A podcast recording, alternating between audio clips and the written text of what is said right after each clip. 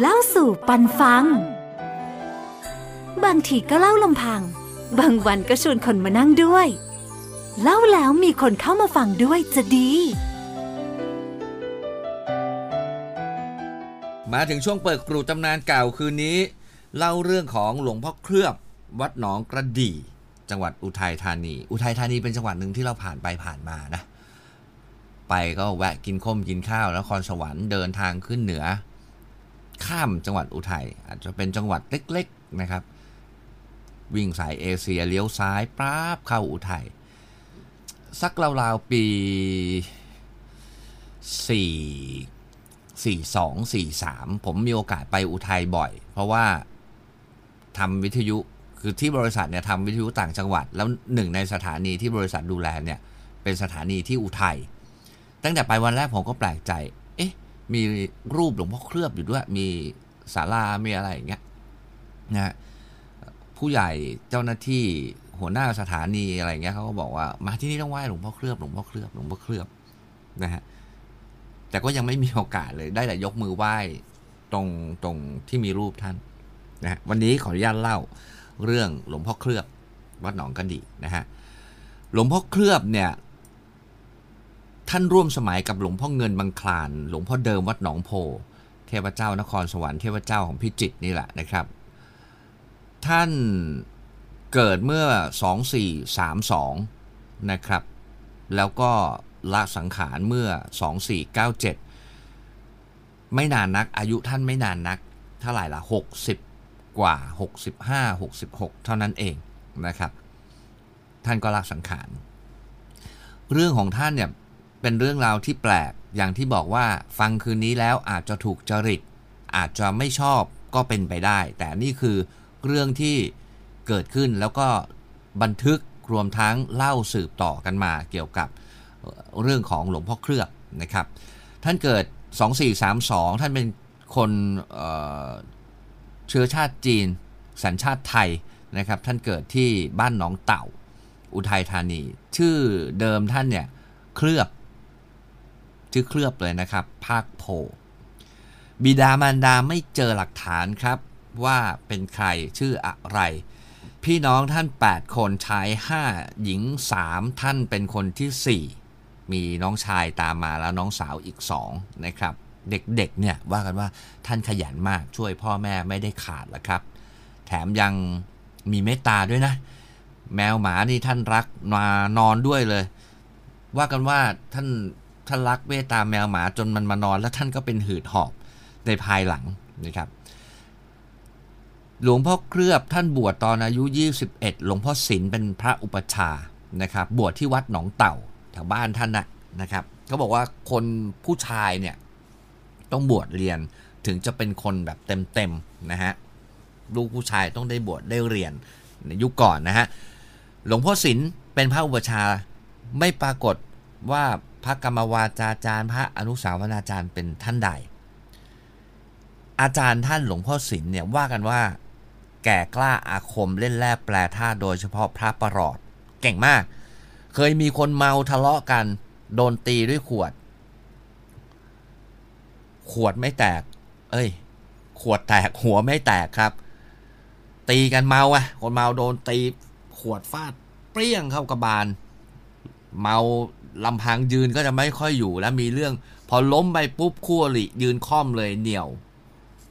เหนียวหมดโม่เลยฮะ ปักปักปักปักปักปักไม่ออกนั่นคืออาจารย์ท่านหลวงพ่อศิลหลวงพ่อเคลือบท่านเรียนอยู่กับอาจารย์ท่านพระอุปชาท่านเนี่ยสามพันษา ว่ากันว่าท่านได้วิชาวาจาสิทธิ์และคงกระพันชาตรี โดยเฉพาะเรื่องของวาจาสิทธิ์มีเรื่องเล่าขานกันมาต่อเนื่องเยอะมาก เดี๋ยวค่อยฟังกันช่วงท้ายนะครับ หลังจากท่านเรียนกับหลวงพ่อศิลพระอุปชาท่านอยู่สามพันษา หลวงพ่อศิลคือที่วัดเนี่ยคนเยอะพระเยอะก็ไม่เหมาะในการที่จะฝึกวิปัสสนากรรมฐานฝึกสมาธิ อาจารย์ท่านหลวงพ่อศิลก็เลยบอกว่า บอกหลวงพ่อเครือว่าให้ไปเรียนไปศึกษาไปปฏิบัติธรรม มีพระรูปหนึ่งเก่งอยู่แถวลบบุรี อาจารย์ท่านแนะนำ ท่านก็เลยกราบลาหลวงพ่อศิลไปเรียนพระเวทที่ลบบุรี คนเก่าคนแก่บอกว่า ที่ลบบุรีอาจารย์ลำดับต่อมาของท่านเนี่ย คือหลวงพ่อกบวัดเขาสาริกา หลวงพ่อกบที่เก่งกระสินไฟเคยเล่าในเปิดกรุไปแล้วนะครับ หลวงพ่อเคลือบท่านก็ไปเดินด้วยเท้าเปล่าเดินไปว่ากันว่าเดินไปครึ่งเดือนไปด้วยกันสามรูปนะครับ ไปเรียนกับหลวงพ่อกบ พอไปถึงเนี่ยหลวงพ่อกบถามว่า ถ้าจะเรียนเนี่ยก็ต้องไปศึก แต่ถ้าศึกก็ไม่สอนนะครับหลวงพ่อเคลือบท่านตั้งใจละท่านก็รับปากไม่ศึกอีกสองรูปอึกอักอึกอักสรุปแล้วอีกสองรูปไม่ได้เรียน หลวงพ่อเคลือบท่านเรียนกับหลวงพ่อกบรูปเดียว ก็เรียนกสินไฟ เรียนอักขระเรียนกันท่านเรียนอยู่หกปี เรียนกับหลวงพ่อกบ คือเชื่อว่าน่าจะเป็นหลวงพ่อกบวัดเขาสาริกาเนี่ยครับ ลวงที่เคยเล่าให้ฟังที่แบบมีคณะผ้าป่าไป ฝนตกติดฝนแล้วก็ลงจากเขาไม่ได้ หลวงพ่อก็ให้ไปจับกบที่หลังกุฏิเอามาบอกกินให้หมด คนกินก็อร่อย อร่อยก็เก็บไว้กินมันรุ่งขึ้น กับเช้าวันรุ่งขึ้นกลับมาดู จากแกงกบกลายเป็นใบไม้ผักหญ้าเต็มไปหมดนะหลวงพ่อกบวัดเขาสาริกานะฮะท่านเรียนอยู่ 6 ปีก่อนที่จะทุดงไปทางเหนืออีกหลายปี ไปอีกหลายปีจนสุดท้ายก็วนกลับมา อุทัยย้อนกลับมาที่อุทัยมาจำพรรษาอยู่ที่วัดหนองเต่า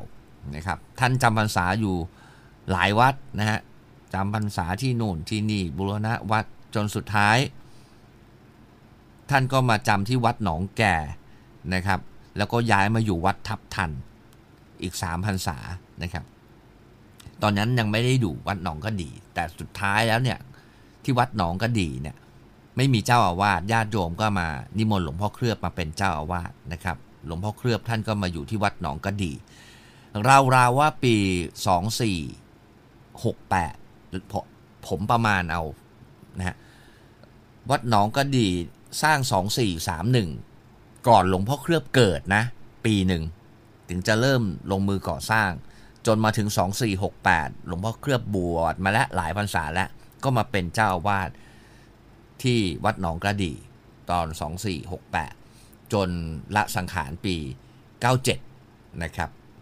เป็นเป็นข้อมูลจากหนังสือประวัติหลวงพ่อเคลือบ ในงานเททองหล่อรูปเหมือนหลวงพ่อเคลือบนะครับเก็บมา เดี๋ยวนี้ถ้าเกิดไปหาข้อมูลจะมีวัดหนองกระดีนอก วัดหนองกระดีใน แต่เมื่อก่อนเนี่ยมีวัดหนองกระดีอย่างเดียว สาเหตุที่มีนอกมีใน เพราะว่าเขาว่ากันว่านะทายก กรรมการวัดโน่นนั่นนี่ไม่ถูกกัน ก็เลยสร้างอีกวัดหนึ่งแล้วแบ่งเป็นหนองก็ดีนอกหนองก็ดีใน แต่ว่าเป็นวัดที่ถูกต้องตามกฎทั้งสองวัดนะครับ วัดที่หลวงพ่อเคลือบจำพรรษาเนี่ยว่ากันว่ามีตั้งแต่วัดหนองเต่า วัดเขาสาริกา วัดเนินเหล็ก วัดทับทัน วัฒนาราม วัดตันนาด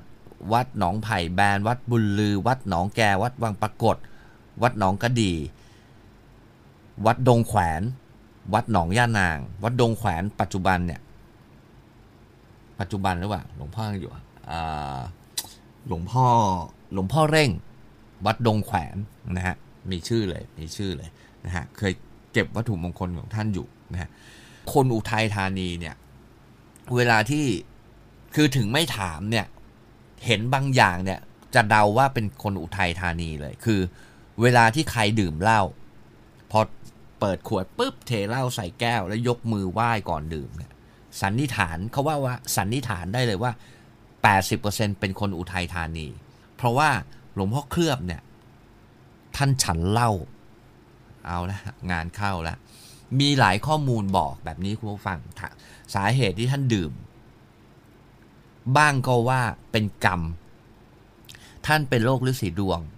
จึงต้องทานยาผสมสุราด้วยเหตุนี้ ก็เป็นเหตุหนึ่งที่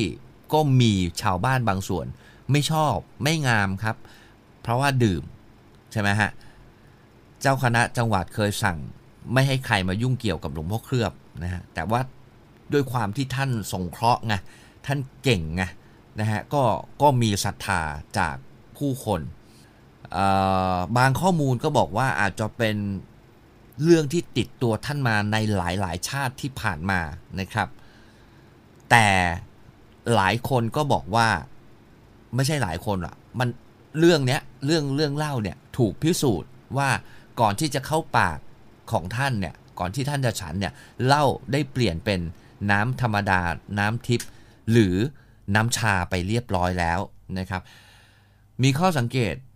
หลายหลายต่อหลายครั้งว่าอภินิหารที่เกิดขึ้นกับพระเกจิต่าง ๆ เนี่ยจะเกิดขึ้นกับพระที่ รูปลักษณ์ภายนอกดูแปลกๆนะอย่างหลวงพ่อกบที่เชื่อว่าเป็นอาจารย์ท่าน ท่านก็มีลูกตุ้มห้อยเป็นกระพวนในคอใช่ไหมฮะ ไม่คุยกับใครวันๆก็นั่งเพ่งไฟเผาอะไรอย่างเงี้ยนะก็ก็แปลกๆรวมไปถึงเกจิอาจารย์ที่เคยเล่าอีกหลาย ๆ รูป ก็ก็ลักษณะแบบเนี้ยนะฮะเคยมีชาวบ้านเนี่ยไปแจ้งความกับตำรวจ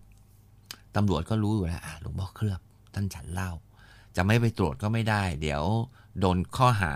ละเว้นการปฏิบัติหน้าที่ ไปถึงก็ปฏิบัติตามหน้าที่ครับ ไปคุยกับหลวงพ่อ แจ้งกับหลวงพ่อว่าเนี่ยมีชาวบ้านเข้ามาแจ้งความนะหลวงพ่อว่าหลวงพ่อฉันเหล้าดื่มเหล้าเนี่ยมันผิดนะหลวงพ่อนะฮะตอนเจ้าหน้าที่เดินไปก็เห็นแล้วขวดเหล้าขาวว่างอยู่ ตั้งอยู่หน้าท่านอยู่แล้วหน้าตาก็อาจจะแดงๆอะไรอย่างเงี้ยนะฮะแต่หลวงพ่อท่านก็บอกว่าอ้าวข้าฉันน้ำชา แล้วดื่มน้ำชาเนี่ยมันผิดตรงไหน นะข้าเอาน้ำชามาใส่ขวดเหล้าขาวเท่านั้นเองไม่เชื่อก็ลอง เจ้าที่ก็ลองตำรวจก็ลองก็ไม่ใช่เหล้าอะ มันมันเป็นกลิ่นชาเป็นน้ำชาแท้ๆก็ไม่รู้จะทำยังไงนะฮะไปตรวจไปสอบแล้วก็ก็ก็กลายเป็นน้ำชา ก็ไม่สามารถจะเอาผิดได้นะครับ เรื่องของน้ำชาเนี่ย ไม่ใช่แค่ตำรวจนะคุณผู้ฟัง ไม่ใช่แค่ตำรวจ ท่านเองเนี่ยท่านก็สนิทกับกับพระที่เป็นเจ้าคณะอะไรนะ อย่างพระเถระชั้นผู้ใหญ่ในจังหวัดอุทัยธานีอย่างท่านเจ้าคุณอุดมเนี่ยท่านเป็นอดีตเจ้าอาวาสทับทันแล้วก็เจ้าอาวาสเจ้าเจ้าคณะอำเภอทับทันนะฮะก็คือ ท่านเจ้าคุณอุดมเนี่ยเป็นคนบ้านทุ่งใหญ่ บ้านเดียวกับหลวงพ่อเคลือบเนี่ยแหละว่า แต่ว่า หลวงพ่อเคลือบเนี่ยท่านแก่กว่าสามปีนะคนเก่าคนแก่เล่าให้ฟังว่า หลวงพ่อเคลือบเนี่ยท่านมาอยู่วัดทับทันก่อน ก่อนท่านเจ้าคุณอุดมแต่ท่านเจ้าคุณอุดม ท่านมาเรียนในเมืองหลวง จนจนเป็นเจ้าคณะนะก็ปรากฏว่า มีคนมาบอก มีคนมาบอกว่าเนี่ยหลวงพ่อเคลือบท่านนี่นะฉันเล่า ท่านเจ้าคุณอุดมก็รู้นะครับ รู้ว่าหลวงพ่อเคลือบเนี่ยดื่มดื่มสุรานะฮะแต่ก็ไม่ได้เฉย โยมเยิมกลับไปหมดแล้ว ก็เรียกพระมหาเข้ามา บอกว่าให้ไปเตือนหลวงพ่อเคลือบที ตอนนั้นเนี่ยหลวงพ่อเคลือบอยู่วัดดงแขวนให้ไปเตือนหลวงพ่อเคลือบหน่อยบอกให้เบาๆหน่อยนะเดี๋ยวจะตายซะก่อนนะฮะเดี๋ยวจะตายซะก่อน ท่านเจ้าคุณก็สั่งพระมหาให้ไปบอก นะครับ พระมหาก็ไปถึงก็ไปเจอหลวงพ่อก็บอกเลย กินเหล้าผิดวินัย อย่างนี้ต้องศึก หลวงพ่อเคลือบท่านก็บอกว่า โอ้ปล่อยผมเถอะผมก็ไม่ได้ไปเกะกะละลานคลายแก่แล้ว อยู่ไม่นานเดี๋ยวผมก็ตาย ฝ่ายพระมหาชาญก็ไม่หยุดก็พูดเหมือนเดิมนะฮะหลวงผู้หลวงพ่อก็หลวงพ่อเคลือบก็ต่อไปเหมือนเดิม พูดอยู่สามครั้งนะฮะหลวงพ่อเคลือบ พอพูดถึงสามครั้งพูดเหมือนเดิม หลวงพ่อเคลือบท่านก็บอกว่า ท่านมาหานี่ถ้าจะบ้ากันมั้งพูดภาษาคนไม่รู้เรื่อง พอพูดจบคำหลวงพ่อเคลือบปุ๊บพระมหาชาญวิ่งลงจากศาลา เอาจีวรมัดคือบ้าไปเลยฮะบ้าตามปากท่านว่า มีบันทึกบอกเอาไว้ว่า คือท่านน่ะท่านวาจาสิทธิ์แต่ท่านจะไม่พูดว่าใคร เพราะว่าแล้วจะเป็นตามปาก ท่านจะพูดก็ต่อเมื่อ คนคนนั้นพูดย้ำๆซ้ำๆเรื่องเดิมๆสามครั้ง ท่านถึงจะพูด แล้วก็จะเป็นไปตามปากนะฮะแล้วก็จะเป็นไปตามปากก็เป็นก็เป็นเรื่องน่าแปลกหรือหรือเรื่องของการดื่มอีกครั้งหนึ่ง คือหลายคนรู้ว่าดื่ม แต่ว่าพอไปพิสูจน์แล้วกลายเป็นน้ำชา อีกครั้งหนึ่งหลวงพ่อเคลือบกับเจ้าคุณพุทธ อดีตเจ้าคณะจังหวัดอุทัยธานี เป็นคนบ้านใกล้เรือนเคียงกันนะฮะเล่าสู่ปันฟัง บางทีก็เล่าลำพัง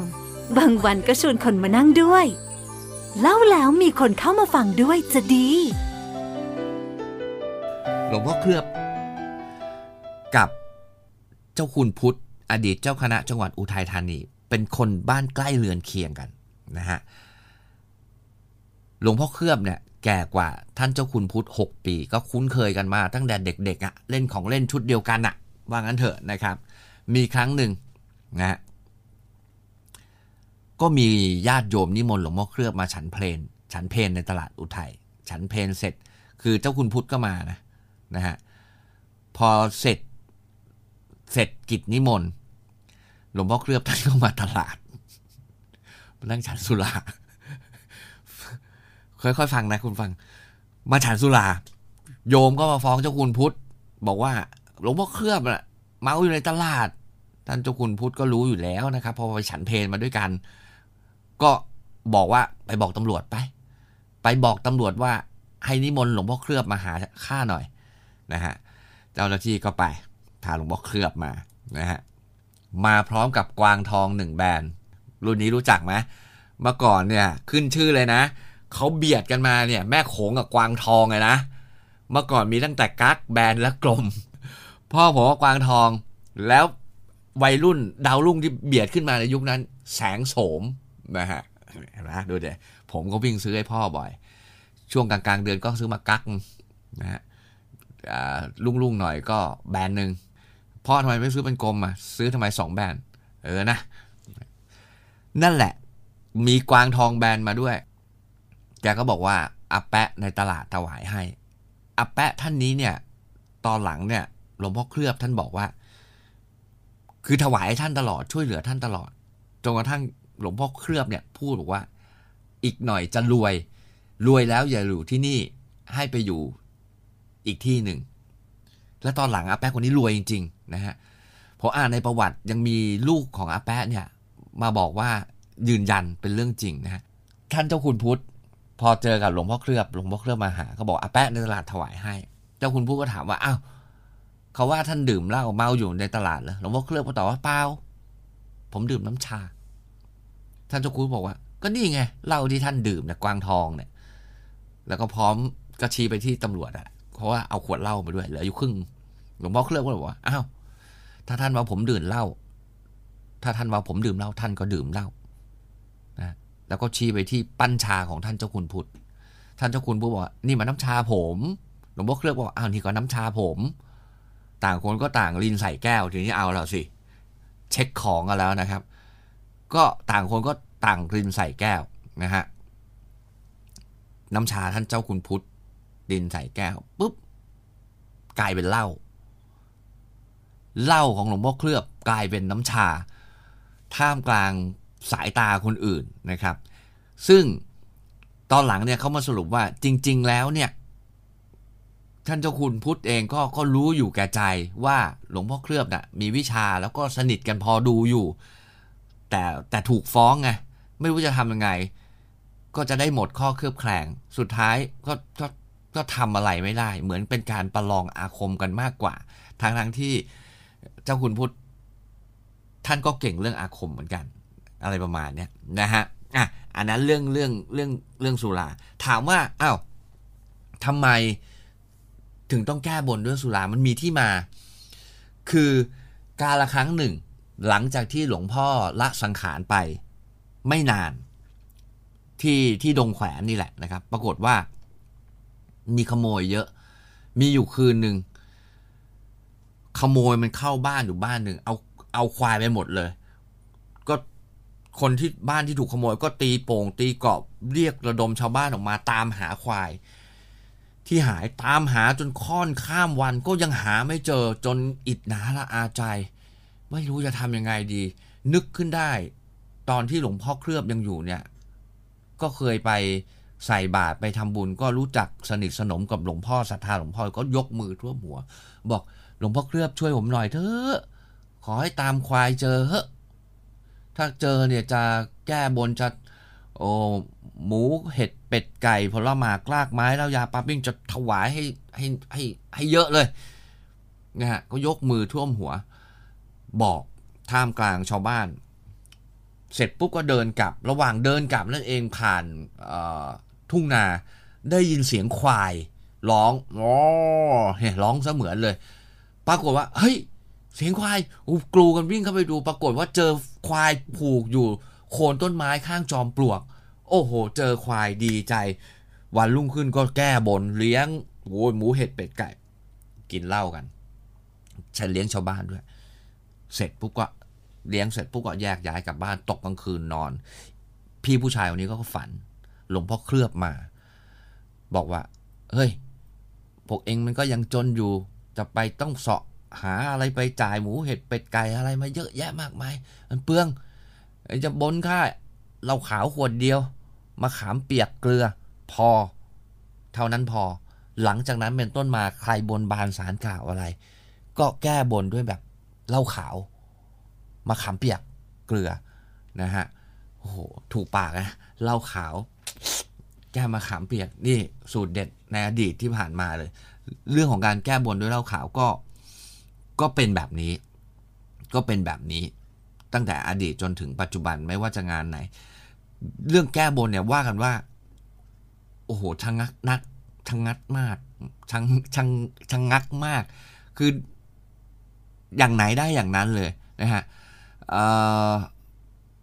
เรื่องแปลกๆ อีกเรื่องหนึ่งขบวนกระถิน ขับผ่านวัดท่าน อาจจะไม่ได้มาที่วัดท่านอะนะ ผ่านวัดดับ ก็ช่วยกันแก้ตั้งแต่เช้าจนเที่ยงบ่ายก็ไม่เสร็จชาวบ้านก็เลยบอกว่า เอาเหล้าไปให้หลวงพ่อสิหลวงพ่ออยู่วัดน่ะ บางคนก็ไม่เชื่อ เอ้ยพระอะไรกินเหล้าจนจะเย็นแล้วคนขับก็เลยไปลองดูเถอะปะลองไม่เสียหายเอาเหล้าขาวไปให้หลวงพ่อ แล้วก็บอกว่ารถเสียสตาร์ทไม่ติดไม่ได้ใช้ไดเกียว สมัยก่อนไม่มีไดเกียวรถเสียสตาร์ทไม่ติดครับหลวงพ่อหลวงพ่อเครื่องก็บอกว่าเอาไปดูใหม่ไม่มีอะไรหรอก คนขับก็กลับไปสตาร์ทติดชึ่งเป็นเรื่องที่น่าสงสัย เป็นเรื่องแปลกใจของคณะกระถินมากนะฮะ มีอีกเรื่องหนึ่งควายหายเหมือนกัน ที่เขาเล่ากันมานะ เจ้าของควายเนี่ยเป็นผู้หญิงท้องอยู่คลอดลูกแล้วอยู่ไฟปรากฏว่าขโมยมาลักควายนะก็เลยเธอก็เลยนึกถึงหลวงพ่อเครือบอกหลวงพ่อตามวัวให้ลูกทีนะฮะ ตกตอนดึกเธอก็หลับไป หลับแล้วก็ฝันนะฝันบอกอ้าวเอามาให้แล้ว ฝันเห็นหลวงพ่อเคลือบหลวงพ่อเคลือบบอกเอามาให้แล้วอยู่ที่ท้ายนานั่นน่ะ ตื่นเช้ามาเธอก็บอกว่า โอ้หลวงพ่อลูกอยู่ไฟไปไม่ได้ หลวงพ่อตอนควายเข้าคอกให้ที แม่ผู้หญิงนี่ก็ช่างกล้า พูดอย่างนี้นะเขาเล่ากันว่าอย่างนี้นะคุณผู้ฟังนะฮะเดี๋ยวลูกถวายเหล้าขาวสองเท่าเลย ตกเย็นควายเดินเข้าคอกเฉยเลย เออ ก็ก็เป็นเรื่องน่าแปลก นะฮะหรือเป็นเรื่องขำๆนกเขาหายนะฮะผู้ใหญ่บ้านเนี่ยเลี้ยงหลุดหายไปสองวัน บนหลวงพ่อเครือตามนกเขาให้ลูกที ลูกจะให้เล่ากลมหนึ่งสองวันแล้วนกไม่มา ผู้ใหญ่บ้านเลยบอกโอ้หลวงพ่อเล่าเลิกไม่ต้องเอาแล้วมั้งเนี่ย นกไปเข้ามาเดี๋ยวจะบนกับหลวงพ่ออื่นแล้วนะจะบนกับหลวงพ่อเคนวัดดงเศรษฐีนะเดี๋ยวจะบนกับหลวงพ่อเคนแล้วนะพอตกดึกนะนกก็ยังไม่กลับ บนก็ไม่สำลิดผลก็นอน นอน ฝันนะหลวงพ่อบอก หลวงพ่อมาเข้าฝันบอก เออดี กูจะได้กินเหล้ากับหลวงพ่อเคนเลย ก็นกมึงมันบินได้นี่หว่า กูก็วิ่งขับซะเหนื่อยเลย หลวงพ่อเคนก็มาช่วยสององค์เนี่ยไล่จับจีวรปิวเลยนกมันมีปีก ใจร้อนจริงๆมึงนี่นะฮะในฝันหลวงพ่อบอกครับแบบนี้แต่สุดท้ายก็ไม่ได้บอกเอาไว้นะครับว่าว่าว่าได้หรือเปล่า ว่าได้นกคืนหรือเปล่านะฮะ ประสบการณ์เรื่องเหนียวอ่าเรื่องเหนียวเรื่องเหนียวนะครับ เป็นพี่ทหารท่านหนึ่ง คือวัตถุมงคลของหลวงพ่อเคลือบเนี่ยรุ่นที่ดังเนี่ยปีหนึ่งห้าไม่ทันท่านนะ ปีหนึ่งห้าเนี่ยเป็นพิธีใหญ่ จัดขบวนช้างหรือม้าผมไม่แน่ใจแห่จากวัดหนึ่งไปอีกวัดหนึ่งเลยทีเดียวนะฮะหลวงพ่อเคลือบกับประสบการณ์เรื่องคาดแคล้วดีกว่า เรื่องวาจาสิทธิ์เนี่ยโอ้โหปิ้งปังเลยบอกใครบ้าก็บ้า บอกใครบอดก็บอด บอกบ้านใครไฟไหม้ก็ไหม้มีเยอะลองค้นอ่านดูได้ เอาเรื่องเรื่องเรื่องเหนียวบ้างดีกว่า เรื่องนี้วัตถุมงคลท่านยุคแรกๆเป็นตะกุดนะเป็นตะกุดฝาบาทเป็นตะกุดทองเหลือง หาหาของไม่ให้ท่านแล้วท่านก็ทำให้ม้วนม้วนม้วนม้วนเรื่องนี้เนี่ยเเกิดขึ้นเกี่ยวเนื่องกับหลวงพ่อละไมวัดหนองย่านางนะฮะ สมัยที่หลวงพ่อละไมยังเป็นเด็กๆเนี่ย หลวงพ่อละไมท่าน ท่านไปกับพ่อนะฮะไปกับพ่อ หลวงพ่อเคลือบเนี่ย ท่านให้ตะกรุด ให้ตะกรุดมาดอกหนึ่งให้ให้ให้ให้ตะกรุดโยมสมัยนะฮะ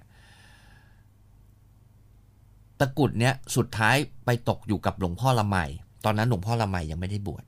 นะฮะ หลวงพ่อละไมตอนนั้นเป็นทหาร คือตะกุดตัวเนี้ย หลวงพ่อละไมตอนที่ที่ที่โยมสมัยไปรับตะกุดเนี่ย หลวงพ่อละไมไปด้วยตอนเด็ก ๆ หลวงพ่อเคลือบยังหันมาบอกว่า อันนี้ยังเด็กอยู่ อย่าเอาไปเลย เดี๋ยวจะหายนะครับ หลวงพ่อละไมก็เห็นแต่หลวงพ่อเคลือบ แต่ว่าไม่ได้รับตะกุดนะ แต่ว่าตะกรุดก็ตกทอดมาถึงท่าน ตอนที่ท่านเป็นทหารไปรบเวียดนาม หลวงพ่อละไมบอกว่า ตอนที่ท่านไปรบเนี่ย ปืนใหญ่ไม่รู้ยิงมาจากไหน แต่มาลงตรงฐานกอไผ่ที่ท่านอยู่นะฮะลงระเบิดตึ้มท่านบอกว่าตัวท่านเนี่ยลอยลงทมรองเท้าหลุดกระเด็นนะฮะแต่ตัวท่านไม่เป็นอะไรเลย แต่ลอยนะฮะกระเด็น ท่านบอกว่าทั้งกองร้อยท่านเหลือรอดไม่กี่คนนะครับ หลวงพ่อละไมวัดหนองย่านานะฮะแต่ว่าท่านบอกว่าตะกุดตอนเนี้ยดอกเนี้ย หลวงพ่อให้โยมที่เป็นญาติกันอยู่กำแพงเพชร แต่ว่าข้อมูลนี้เขาบันทึกไว้ตั้งแต่สักราวๆปี 47 48 แล้วล่ะนะฮะ47 48 ประมาณนั้นนะฮะเเรื่องวาจาสิทธิ์สักเรื่องหนึ่งนะฮะมีหญิงชาวบ้านเขาท้อง ท้อง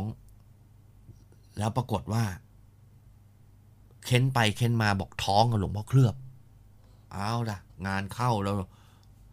ก็ต้องอธิกรณ์สิ สอบสอบกันต่อหน้าสองฝ่ายเลยนะฮะฝ่ายหญิงก็ยืนยัน ฝ่ายหลวงพ่อเคลือบก็บอกว่า ถ้าผิดสอบแล้ว เราผิดก็ถือเป็นวิบากกรรมในการต้องอธิกรณ์แต่ถ้าหากว่าเราถูกใส่ร้าย ก็ขอให้ชักต่อหน้าต่อตา ปรากฏว่า ถามผู้หญิง ผู้หญิงตอบว่า ท้องกับหลวงพ่อเคลือบ พอพูดเสร็จปุ๊บชักต่อหน้าต่อตาฮะต่อหน้าคนเยอะมาก พอหายชักเสร็จปุ๊บว่าถามว่าอ้าวทำไมอะ จริง ๆ แล้วเป็นยังไงท้องกับญาติ แต่ไปใส่ร้ายหลวงพ่อเคลือบเพราะว่าไม่ชอบที่หลวงพ่อเคลือบกินเหล้าก็เลยหาเรื่องใส่ร้ายไปซะอย่างนั้น เออนะฮะคือท่านพูดไว้ถ้าผิดท่านยอมรับเป็นวิบากกรรม แต่ถ้าท่านไม่ได้ทำ โดนใส่ร้าย ขอให้คนพูดชัก ผู้หญิงชักต่อหน้าต่อตาเลยนะเอาสินะฮะประมาณนี้นะนะฮะวัตถุมงคลของท่านก็มีเยอะนะครับผมฟังแต่ว่าไม่ทันท่านเสกแต่ท่านทันทันท่านเสกเนี่ยจะเป็นจะเป็นตะกรุดนะครับ ตะกรุดกับกับอะไรสักอย่างหนึ่งเดี๋ยวนะฮะเป็นตะกรุดกับรูปถ่ายเออนะฮะเท่านั้นด้วยความที่ ท่านสร้างน้อยที่ทันท่านนะ รวมไปถึงท่านดำรงขัน อายุไม่ยืนนัก ก็เลยทำให้ชื่อเสียงท่านอาจจะหายหายไป ลองค้นบ้านเพื่อนดูนะหลวงพ่อเคลือบหลวงพ่อเคลือบไม่ธรรมดานะ จริง ๆ แล้วประสบการณ์นั้นมีเยอะมาก ลองไปค้นค้นหาดู ผมรวมๆมาจากหลายที่ แต่ว่าเป็นบันทึกที่นะไว้ใจได้นะฮะประมาณนั้น เปิดกลุ่ตำนานเก่านะฮะสนุกไหมหลวงพ่อเคลือบวัดหนองกระดี นะฮะคนอุทัยศรัทธาท่านมากนะครับเล่าสู่ปันฟัง บางทีก็เล่าลำพัง บางวันก็ชวนคนมานั่งด้วย เล่าแล้วมีคนเข้ามาฟังด้วยจะดี